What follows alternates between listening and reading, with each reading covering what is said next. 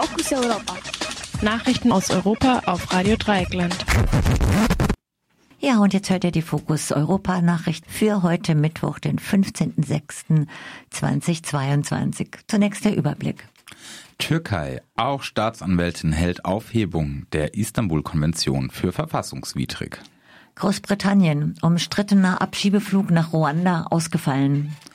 Vorwürfe wegen Menschenrechtsverletzungen gegen Volkswagen do Brasil.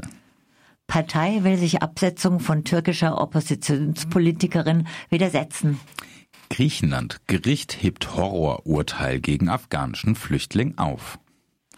Und nun zu den einzelnen Themen. Türkei. Auch Staatsanwältin hält Aufhebung der Istanbul-Konvention für verfassungswidrig. Auch die Staatsanwältin am obersten Verwaltungsgericht der Türkei, Nasli Yanikdemir, hat sich gestern der Argumentation zahlreicher klagender Verbände angeschlossen, wonach die Aufhebung des Übereinkommens des Europarats zur Verhütung und Bekämpfung von Gewalt gegen Frauen und häuslicher Gewalt verfassungswidrig war. Der türkische Staatspräsident Recep Tayyip Erdogan hatte in der Nacht vom 19. auf den 20. März 2019 ein Dekret unterschrieben, in dem er den Austritt der Türkei aus dem auch als Istanbul-Konvention bekannten Übereinkommen erklärte. Der Austritt wurde trotz zahlreicher Proteste am 1. Juli 2019 wirksam.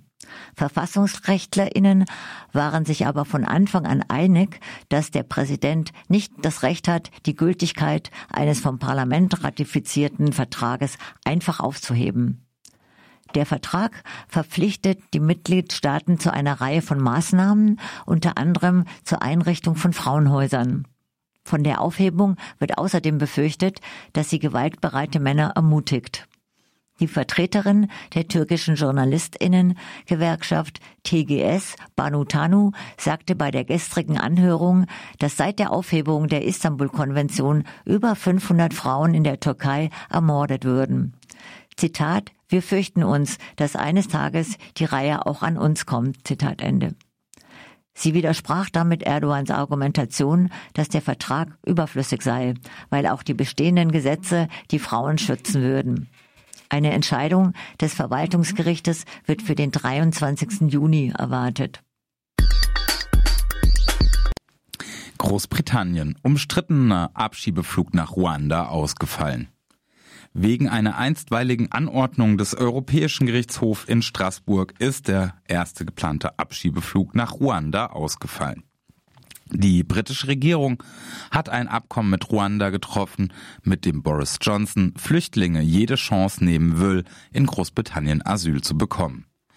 Demnach werden Flüchtlinge nach Ruanda abgeschoben, egal aus welchem Land sie kommen. Ein Asylverfahren findet dann in Ruanda statt. Großbritannien zahlt dafür. Doch selbst wenn dann eine Migrantin als Flüchtling in Ruanda anerkannt wird, soll sie deshalb kein Recht haben, auch in Großbritannien zu kommen. Der Europäische Gerichtshof für Menschenrechte in Straßburg hat nun Großbritannien angewiesen, ein Asylverfahren in Großbritannien durchzuführen und eine mögliche Abschiebung nicht früher als drei Wochen nach einer finalen Entscheidung im Asylverfahren vorzunehmen. Die Entscheidungen des Straßburger Gerichts sind für Großbritannien trotz des Brexits weiter bindend, weil das Gericht nicht Teil der Europäischen Union ist, sondern des Europarats. Die als Hardlinerin bekannte britische Innenministerin Prithil Patel zeigt sich, Zitat, sehr überrascht und enttäuscht, dass Klagen und Rechtsstreit den Abflug in letzter Minute verhindert hätten.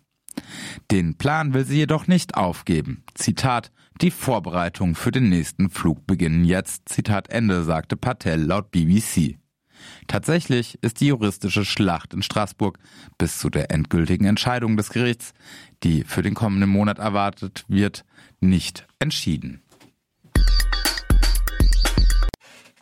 Vorwürfe wegen Menschenrechtsverletzungen gegen Volkswagen do Brasil. Der für Arbeitsrecht zuständige brasilianische Staatsanwalt Rafael Garcia Rodriguez geht davon aus, dass auf einer Farm im Amazonas, die ein Tochterunternehmen von Volkswagen do Brasil war, in den 70er und 80er Jahren Sklavenarbeit geleistet wurde. Nach Gesprächen mit AnwältInnen des Tochterunternehmens von VW forderte der Staatsanwaltschaft, forderte der Staatsanwalt weitere Dokumente an. Die Fazenda Rio Graciliano, auch als Fazenda Volkswagen bekannt, besaß 1390 Quadratkilometer Land. Zur Veranschaulichung. 1390 Quadratkilometer würden im Quadrat mit mehr als 37 Kilometer Seitenlänge entsprechen. Auf der Fazenda wurde Viehzucht betrieben. 300 Menschen waren dort regulär beschäftigt. Hinzu kam eine unbekannte Anzahl von Landarbeitern, die Rodungen vornahmen. Die Vorwürfe beziehen sich auf den Umgang mit den Leiharbeitern. Bewaffnete Wachleute sollen die Leiharbeiter am Verlassen der Arbeitsstätte gehindert haben. Es soll ein System von Schuldknechtschaft geherrscht haben. Die Hygienebedingungen in den Unterkünften waren unzureichend und es fehlte an Trinkwasser. Am 29. September wird es in dem Fall eine Anhörung geben. Dann wird auch eine schriftliche Stellungnahme von Volkswagen do Brasil erwartet. Der Staatsanwalt Rodriguez geht davon aus, dass die betroffenen ehemaligen Leiharbeiter eine Entschädigung erhalten werden. Partei will sich Absetzung von türkischer Oppositionspolitikerin widersetzen. Nach einer Verurteilung wegen politischer Äußerung und einem deshalb verhängten Politikverbot hat die Staatsanwaltschaft die Kreisvorsitzende der sozialdemokratischen CHP von Istanbul, Canan Kaftan Ciulu, für abgesetzt erklärt und auch ihre Parteimitgliedschaft aufgehoben. Die Partei will diese Entscheidung aber nicht umsetzen und dementsprechend auch keine Nachfolgerin wählen. Bevor sie in die Politik einstieg, war die Ärztin Kaftan Chiulu vor allem für ihren Kampf gegen die Folter bekannt. Sie gilt als die Architektin des Wahlsiegs der CHP bei der Bürgermeisterwahl in Istanbul. Sie wurde insgesamt zu knapp fünf Jahren Gefängnis verurteilt. Griechenland. Gericht hebt Horrorurteil gegen afghanischen Flüchtling auf. Bereits letzte Woche hat ein Gericht in Komotini den afghanischen Englischlehrer Musafir freigesprochen. Der Fall ist indessen noch immer erwähnenswert, weil er die Willkür zeigt, mit der die griechische Justiz mit Flüchtlingen umgeht. Der junge Lehrer hatte mit einem Metallstab versucht, ein Boot der EU-Grenzschutztruppe Frontex fernzuhalten und so ein illegales Pushback zu verhindern. Daraufhin behauptete die Küstenwache, dass es sich bei Musafir um einen Schmuggler handele. In erster Instanz wurde er dann zu einer Gefängnisstrafe von 47 Jahren und sechs Monaten verurteilt. Ihr habt euch nicht verhört. 47 Jahre und sechs Monate Gefängnis.